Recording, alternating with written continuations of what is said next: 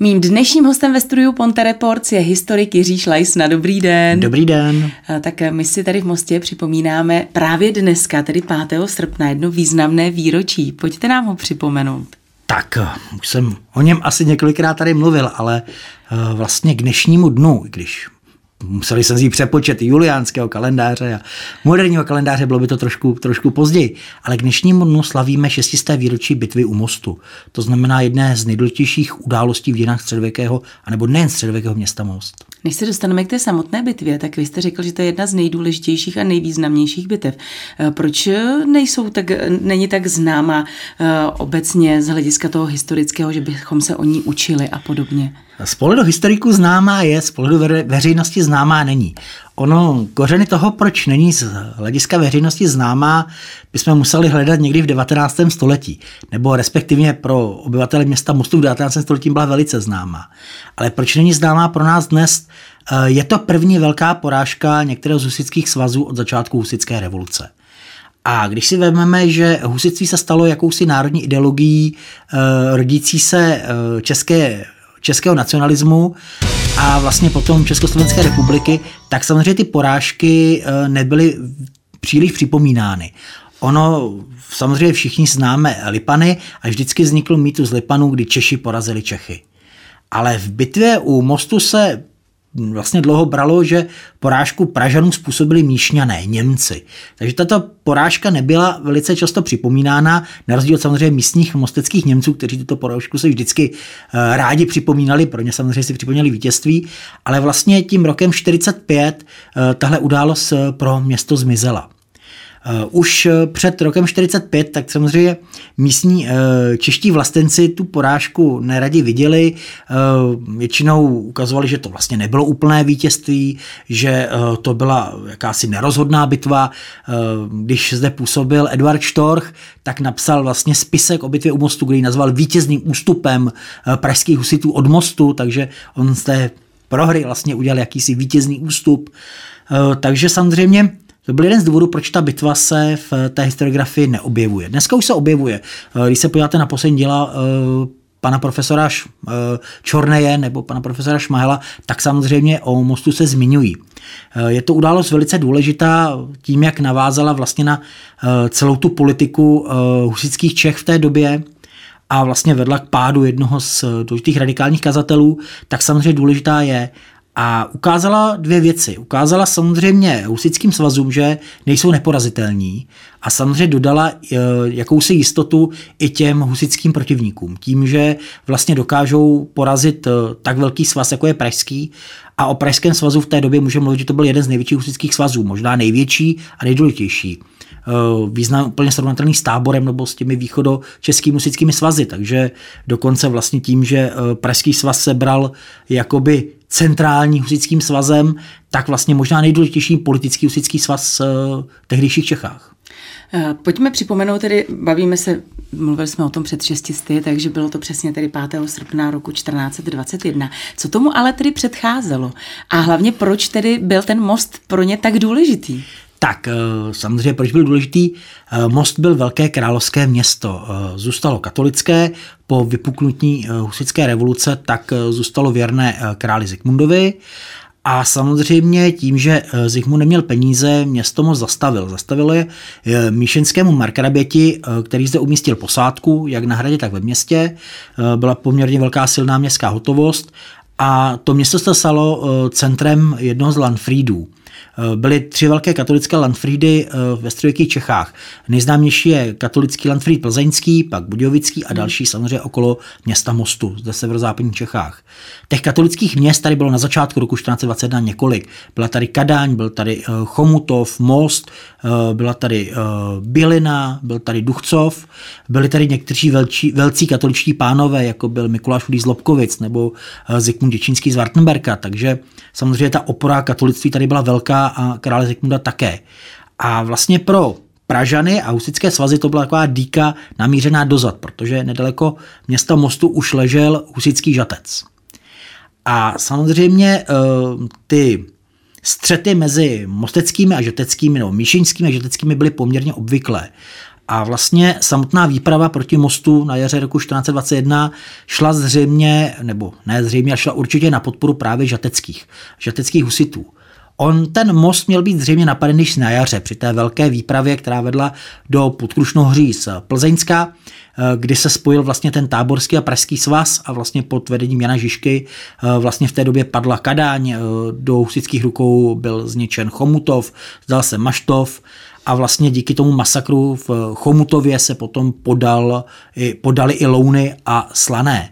Takže samozřejmě v té době měl padnout i most. Proč most eh, nebyl dobyt, nebo proč husté proti mostu neza, nezamířili, nebo proti němu nezamířili, nezautočili, to je dneska uh, vlastně otázkou historických spekulací. Asi nejpravděpodobnější je ta, že to vojsko bylo tím tažením vyčerpáno a další tažení a boj proti mostu by zřejmě nezaručoval vlastně porážku mosteckých.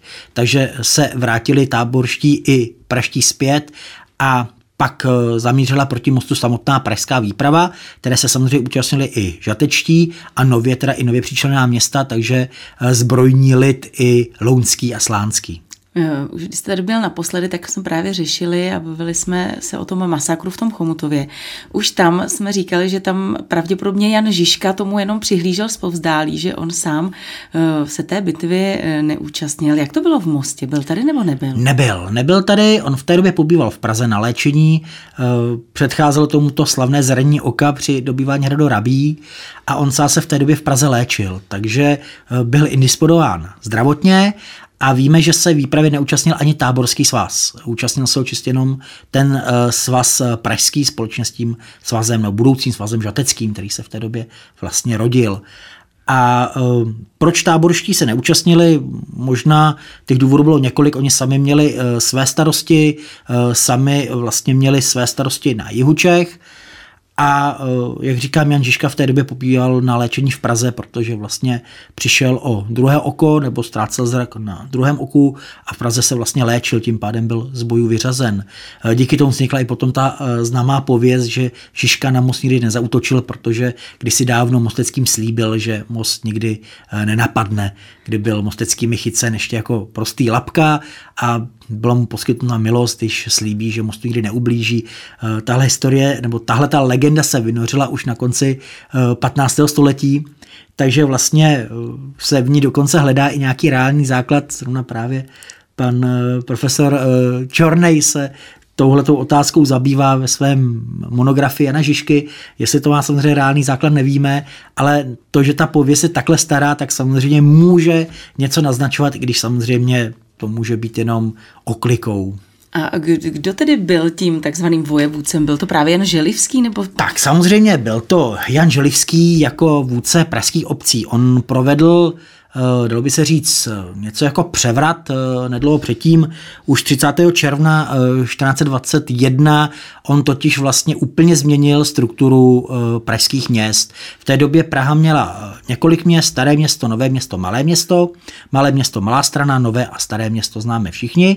Původně to byly města samostatná, on ovšem v té době provedl převrat a spojil staré a nové město dohromady, určil nových 30 končelů, které vlastně měly obou dvou městům vládnout nebo je spravovat a on sám se postavil v jejich čelo. A protože Nové město Pražské a Jan Želický byli vždycky ti radikální, zatímco na tom starém městě Pražském byli spíše konzervativní husité utrakvisté, tak se samozřejmě obě dvě města dostaly do vleku těch radikálních husitů a vlastně díky tomu získal Jan Želický poměrně velkou moc eh, On se vlastně stal vůdcem té výpravy, ale samozřejmě měl po boku spoustu vlastně pražských hitmanů, nebo několik pražských hitmanů vojenských, kteří samozřejmě veleli vojensky té výpravě. Ale dalo by se říct z toho hlavního politického hlediska jí velel Jan Želivský. No ale neskončil dobře, Jan Želivský. On neskončil dobře a vlastně za to mohl částečně i právě most, nebo dalo by se říct ve velké části za to mohl most, protože ta výprava skončila velice neslavně. Uh, Pražský svaz zde utrpěl poměrně velkou porážku. Ona ta bitva, ještě o ní asi budu mluvit, byla taková trošku zvláštní. Každopádně to, že pražská vojska eh, od mostu uprchla a nechala zde vlastně celý oblácí tábor, včetně praků a děl, tak byla obrovská ztráta eh, vlastně pro samotné město. Eh, padlo tady poměrně dost synů z významných pražských rodin, takže vlastně ta porážka byla nejen vojenská, ale i politická.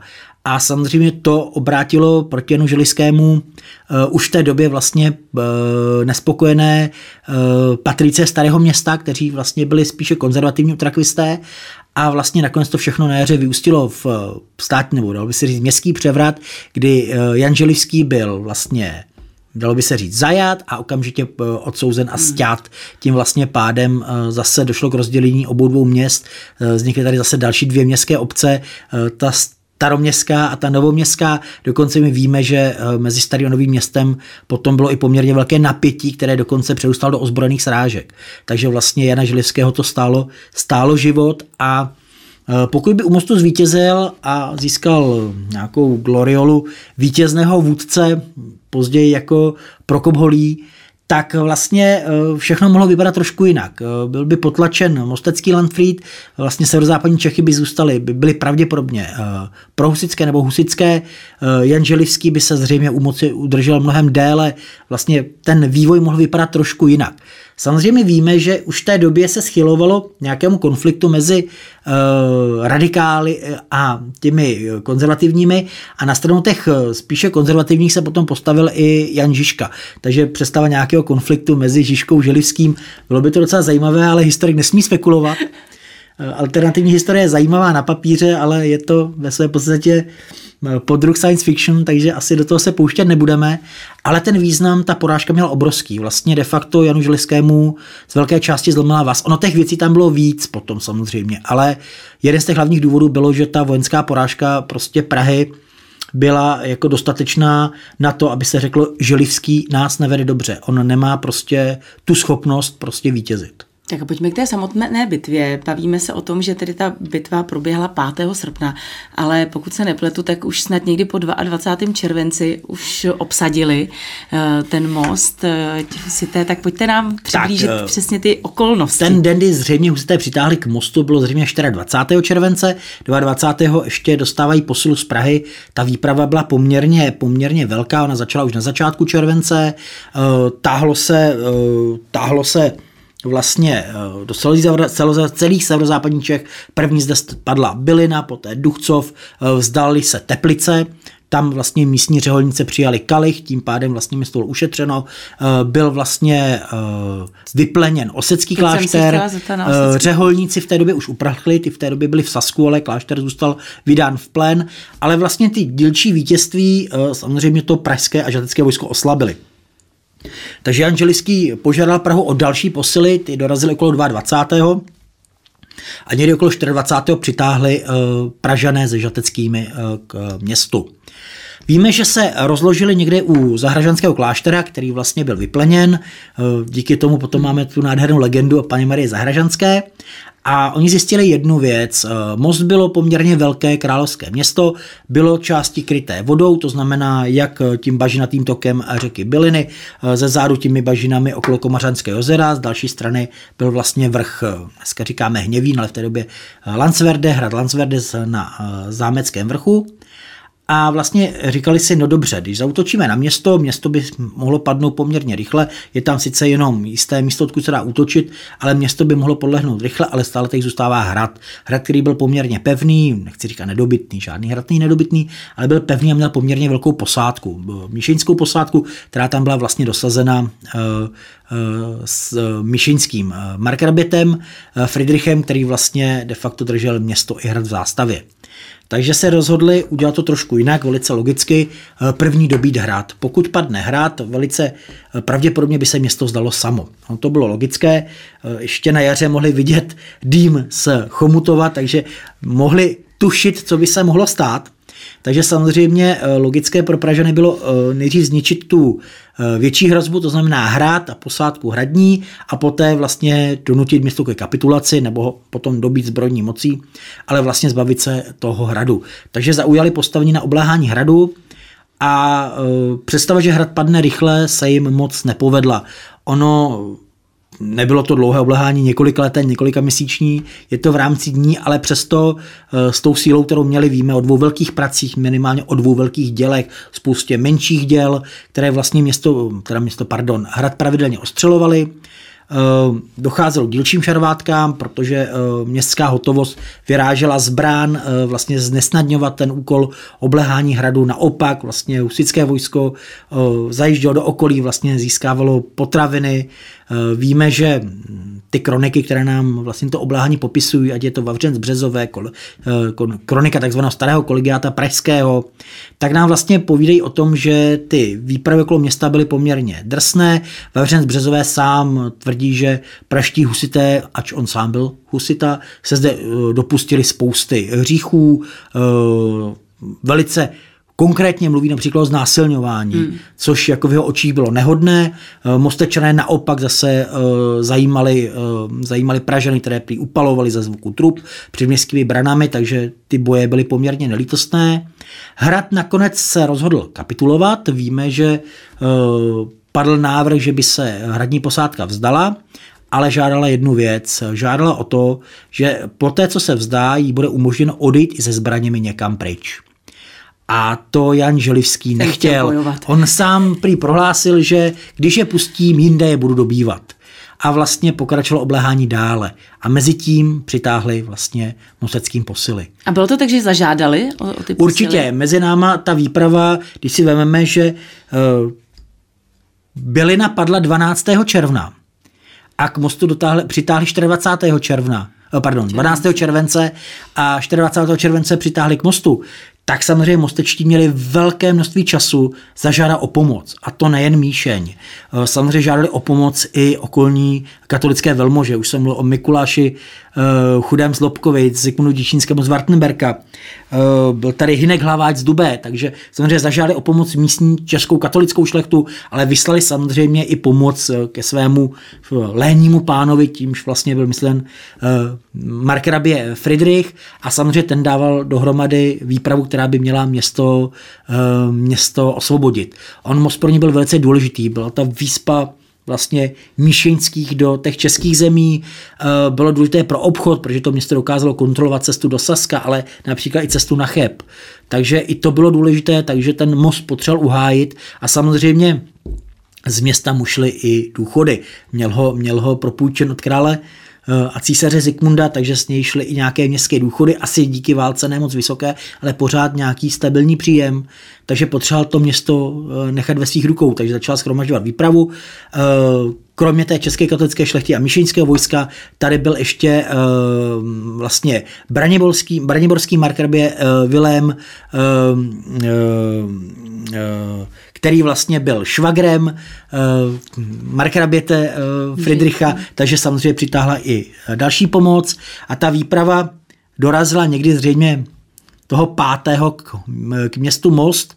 Uh, víme, že obě vojska neměly úplně jako odvahu se do té bitvy pouštět začátku.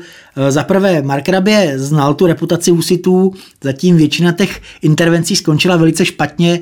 Eh, před rokem měli, měli prostě eh, před očima to stroskotání výpravy u Prahy, Zikmundovi, takže samozřejmě asi neměli úplně jakoby tu odvahu zautočit schodu.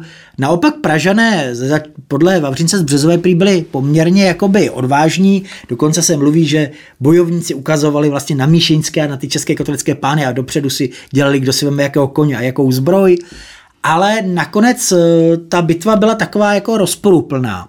Víme, že se srazili někde na úpatí Hněvína, oni přešli tu kopistskou pláň, srazili se na úpatí Hněvína, víme, že eh, husité vysunuli dopředu část svého vojska pěšího, došlo ke střetům, eh, vznikl zmatek eh, mezi Pražany, kteří začali ustupovat. Původně zřejmě se chtěli stáhnout toho oblacího tábora za tou vozovou hradbou, ale nakonec přicházející šero zřejmě způsobilo obrovský zmatek a vojsko propadlo panice. Víme, že míšenští utrpěli také poměrně značné ztráty, protože oni popisují, že puškaři, teda střelci z pušek, z děl a tarasnic, kteří byli někde uh, při oblehání toho hněvína, takže někde na úpatí, tak otočili ty zbraně a stříleli těch míšeňský, takže oni největší škody utrpěli těmi střelými zbraněmi, nakonec ale byli nuceni uprchnout i oni a Pražané vlastně prchali do okolí, prchali do Chomutova, který měli obsazen, do Byliny, do Loun, do Žace, ale velká část toho vojska vlastně uprchla až zpátky do Prahy. Samotní míšenští a katoličtí páni vlastně moc zabezpečili a začínali uvažovat, že by mohli jít dál.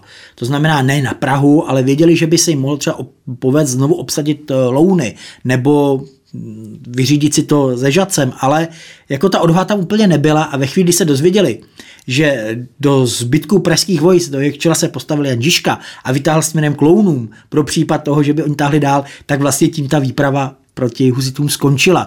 To znamená, že e, míšenčtí a čeští pánové zůstali u mostu, most zabezpečili a vlastně ta výprava se se vrátila zpět.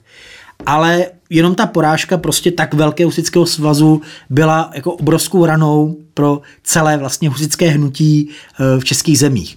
Ono nemůžeme vidět nějakou velkou jednotu těch husických obcí. Víme, že se později dostávali i do válečných konfliktů mezi sebou, ale pořád vlastně Praha byla brána jako ta největší husická obec a najednou vlastně utrpěla zdrcující ránu. Sám Jan Žižka, který Pražany nikdy moc neměl rád, tak se vlastně postaví v čelo jejich vojska nebo zbytku jejich vojska a táhne vlastně e, zabezpečit louny a žatec a vlastně neuvidí, že i míšenčí dokážou porazit, porazit vlastně husická vojska. Ono, samozřejmě ti míšenští potom trpí o několik let později tu obrovskou porážku v ústí na běhání, kde Friedrich zase naopak, naopak uh, skončí velice špatně ta jeho výprava prakticky masakrem celého vojska, ale vlastně díky tomu získali uh, katolíci jak čeští, tak samozřejmě i ty říští, získali jakousi, jakési sebevědomí, že i husity lze porazit.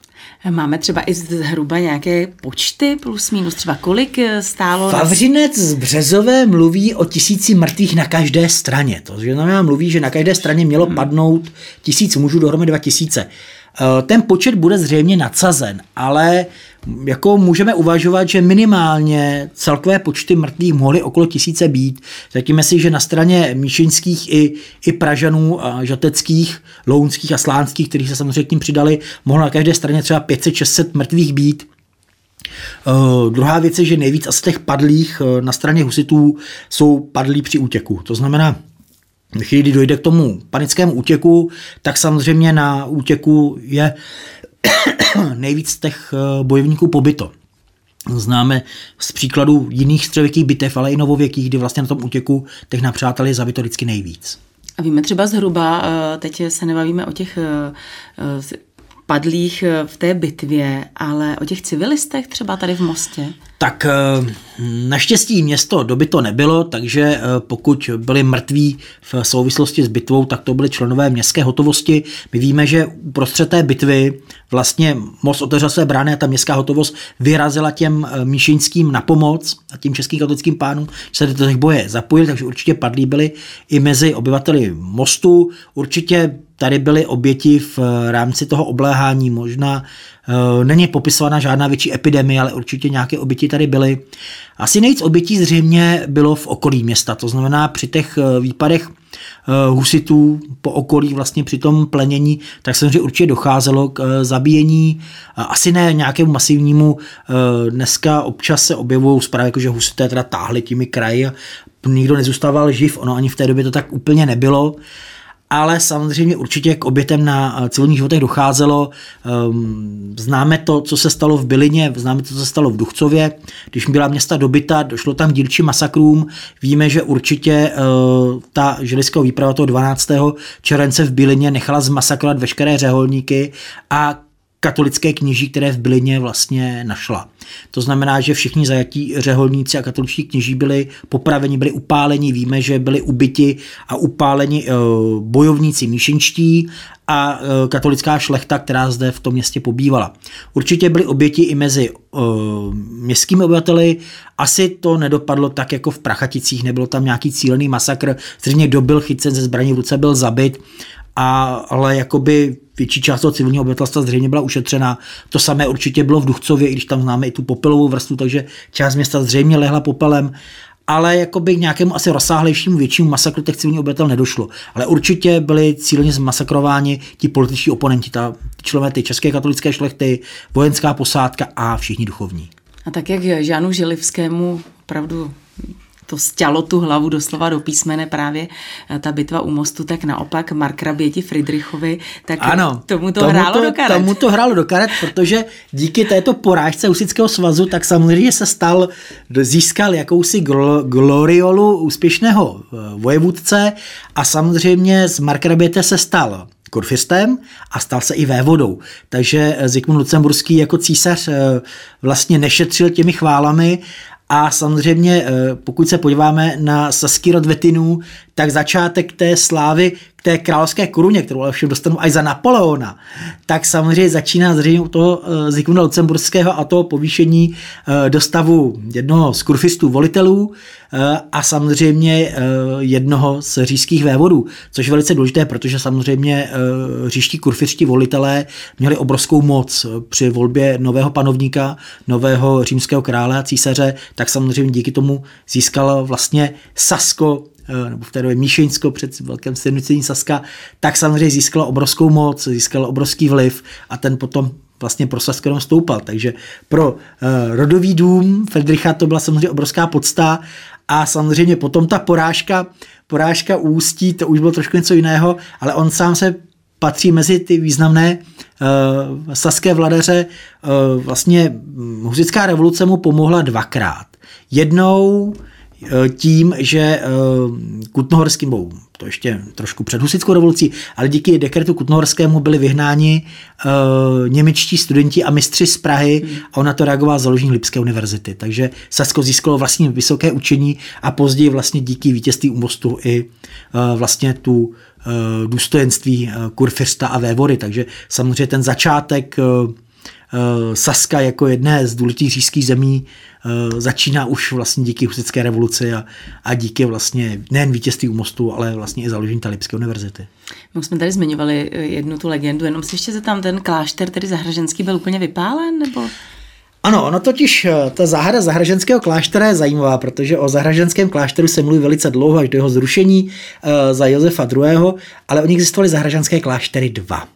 Ten první nejstarší je samozřejmě ten eh, klášter na Zahražanech, který byl teda zničen, vypálen, i když asi ne úplně, protože třeba z Willembergovy veduty z začátku 18. století víme, že tam stále nějaký klášter je, i když zřejmě asi ne úplně dobrém stavu, říká se mu klostrelný klášteříček, nebo mluví se tam o klášteříčku, ale samotný klášter se potom eh, v druhé polovině 15. Eh, století přesune do města, kde vznikne další klášter Magdalenitek, kterému se také říká Zahražanský klášter, ale to už je jenom čestný název, protože eh, za samotnými hradbami a zůstává vlastně stát de facto do zániku středověkého nebo historického města Mostu, že ten slavný piaristický kostel je původně chrámem vlastně Magdalenitek při klášteře Magdalenitek. Takže klášter samozřejmě tam byl, získal samozřejmě na velkém významu jako poutní místo. Eh, bohužel stavba toho velkého poutního areálu s novým poutním kostelem eh, byla ukončena právě Josefem II. josefínskými reformami, kdy vlastně on Magdaletky, klášter Magdaletek zrušil. Byl to poslední klášter bílých Magdaletek v českých zemích, tím vlastně řád u nás zaniká. Město převzalo ten rozestavený areál, zůstala tam pouze ta zahražanská kaple ale vlastně ty velké barokní poutě a pozdější ty poutě 19. století směřovaly právě k té zahražanské kapli, kde byla uložena uh, ta soška, vždycky se mluví o obrazu, ale to samozřejmě soška Pany Marie Zahražanské a samozřejmě ta pověst o Paní Marie Zahražanské Eh, vlastně je přímo navázána na tuto bitvu, nebo spíše na obléhání, obléhání mostu Husity. No pojďme ji ještě připomenout Dobře. krátce, rychle. Tak Sice krátce čas tlačí, ale... Uh, Pana Maria Zahražanská, jakým paládie města mostu, je to vlastně ten nejposvátnější předmět, které město kdy mělo. A e, soška původně teda je, patří do toho okruhu těch e, krásných Madon, je pravděpodobně ze, nebo určitě je ze 14. století, ale ta legenda teda vzniká v baroku, jí dává mnohem starší původ, tvrdí, že ta soška byla původně byzantská, byla v Byzanci, přinesli svatý Metoděj na Velkou Moravu do Velehradu a když byl pokřtěn e, Bořivoj a pozdější svatá Ludmila, on jim tuto sošku daroval jako vlastně paládium nebo ten tu důležitou sakrální část eh, vlastně samotného rodu přemyslovců. Eh, podle legendy potom král Václav II. měl sošku darovat Magdalenetkám do mostu při založení kláštera a soška měla konat zázraky.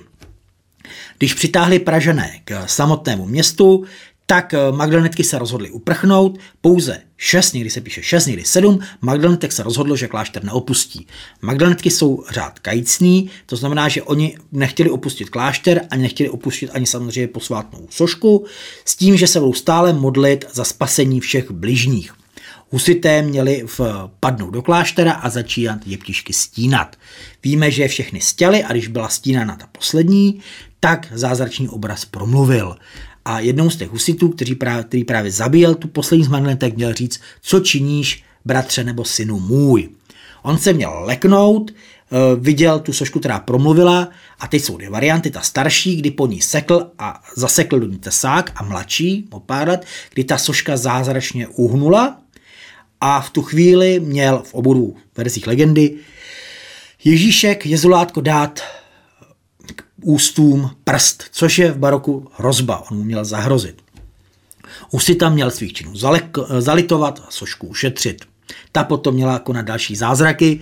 V době baroka zázračně při požáru zůstala zachována, eh, dávala zdraví, vracela zrak, vracela eh, chromím vlastně schopnost chůze a co bylo velice důležité, eh, proto je asi nejvíce vzývána, tak neplodným dávala děti. To znamená, vlastně žádali neplodné manželské páry u ní o potomka a velice často teda dávala možnost počít potomka. Dochovala se ta soška? Dochovala se, dnes je umístěna v Národní galerii, bohužel trošku v jiné podobě, než ji známe.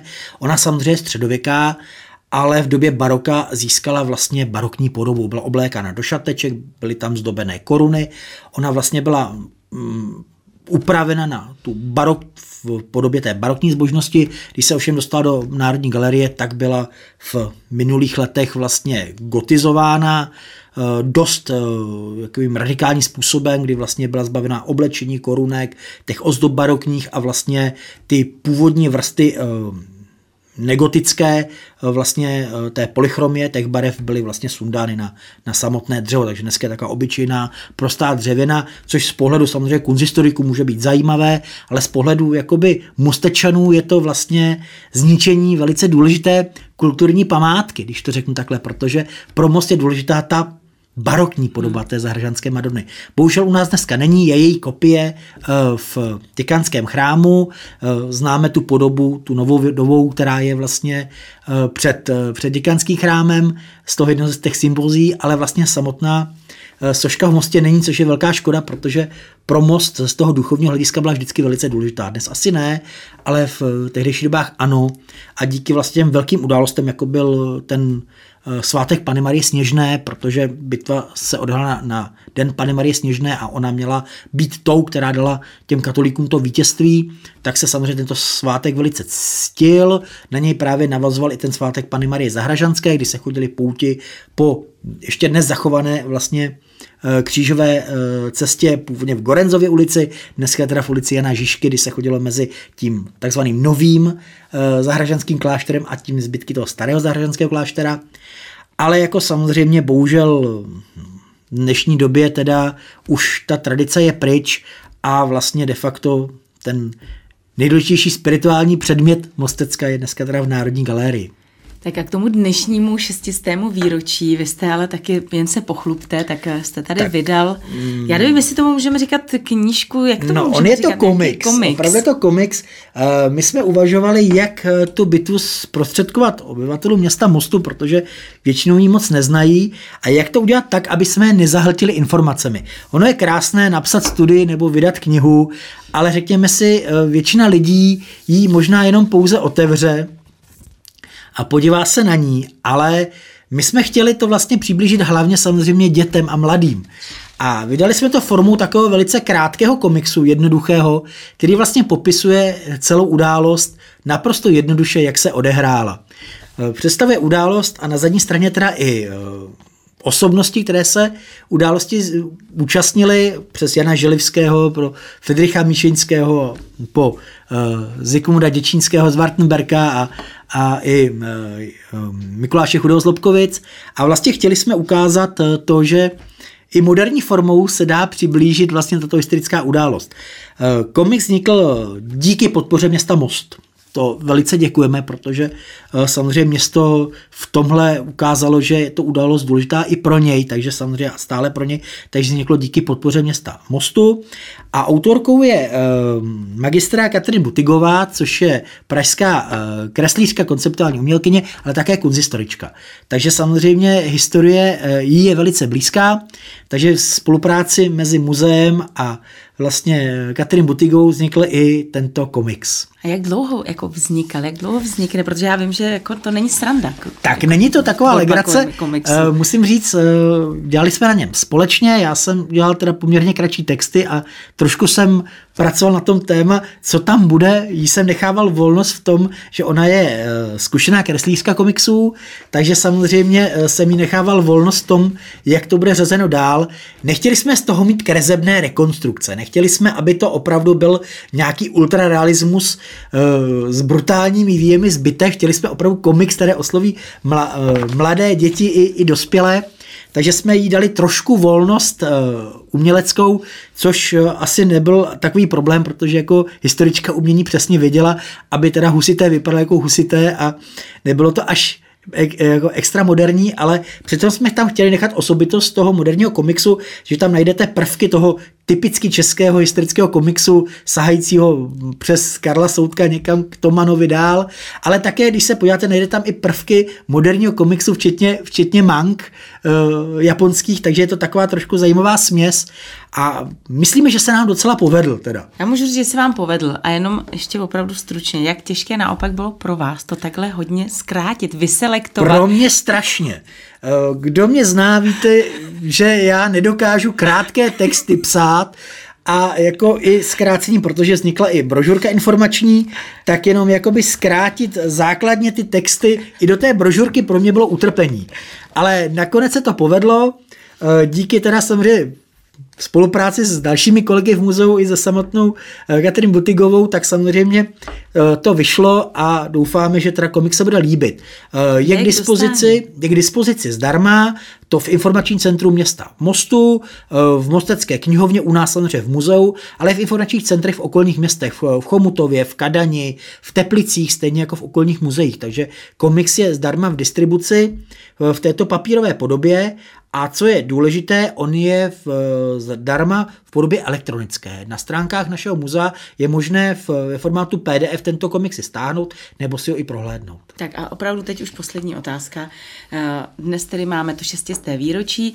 Eh, co dál máme? Co nás čeká dál za další výročí, která se vztahují tak eh, samozřejmě výročí nás čeká poměrně hodně. Příští rok nás čeká výročí zajímavé, protože to bude výročí umrtí i narození velice významné renesanční autorky Alžběty Vestonové, slavné Vestonie, kterou bychom rádi chtěli připomenout, protože to je osoba, eh, která není moc známá. Její spojení teda s jejím vlastním otcem Edwardem Kelly je trošku známější, ale chtěli bychom se věnovat nejen jí, ale vlastně i eh, renesanční kultuře na Mostecku, takže nějakou menší výstavu chceme připomenout nejen jí, ale například i Pontána, právě ale i Edwarda Kellyho, kterou je osobností zajímavou, asi ne takovou, jako ji všichni vidíme, protože Edward Kelly byl spíše dobrodruhem, pravděpodobně anglickým agentem, ale každopádně eh, osobnost z části taky fascinující, takže určitě toto výročí a vlastně ukázka toho, že eh, rezanční most byl eh, městem velice kulturním a kultura zde kvetla.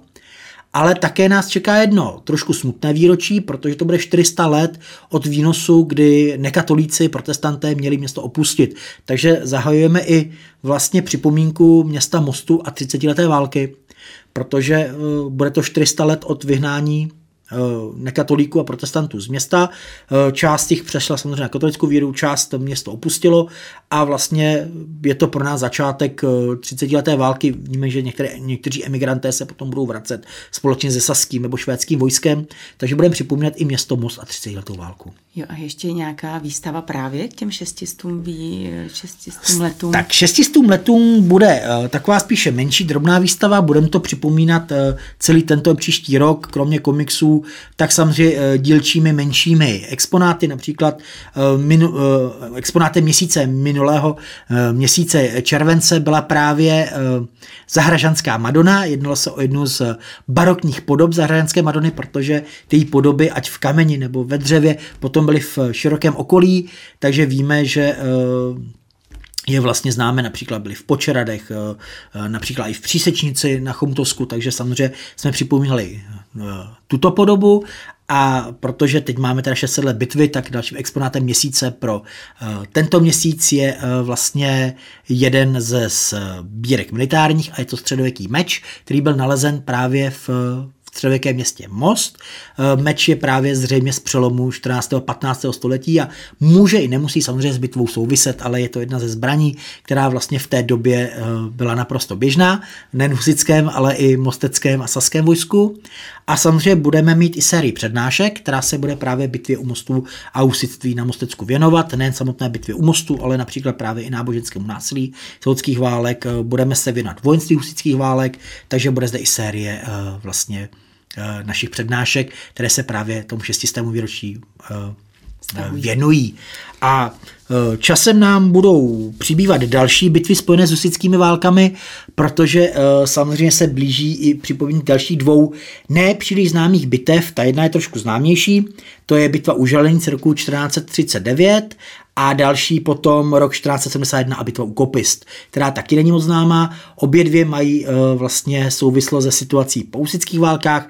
Jedna je bitvou mezi straníky uh, té takzvané polské strany a uh, té strany Albrechta Habsburského, který vlastně byl korován českým králem a další naopak je zase mezi sporem mezi příznivci jednoho z českých králů, který kterého prakticky moc neznáme, to znamená Matyáše Korvína a Vladislava Jagelonského, který byl také českým králem, dokud se spolu dokázali v Olomouci domluvit a společně sdíl českou korun, tak jejich stranici se samozřejmě e, neměli moc v lásce, e, zatímco ta Jagelonská strana byla vlastně strana nástupců Jiřího Spoděbrat, tak samozřejmě Matyáš Korvín zase okolo sebe schromáždil ty české katolíky, takže to je bitva mezi straníky těchto dvou českých králů, takže bude připomínat další bitvy, které se věnují husickému období e, na Mostecku.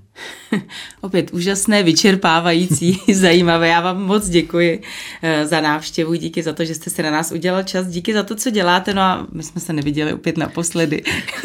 Pravděpodobně ne, já také moc děkuju. A přeji hodně štěstí. Děkuju a nashledanou, nebo spíše naviděnou.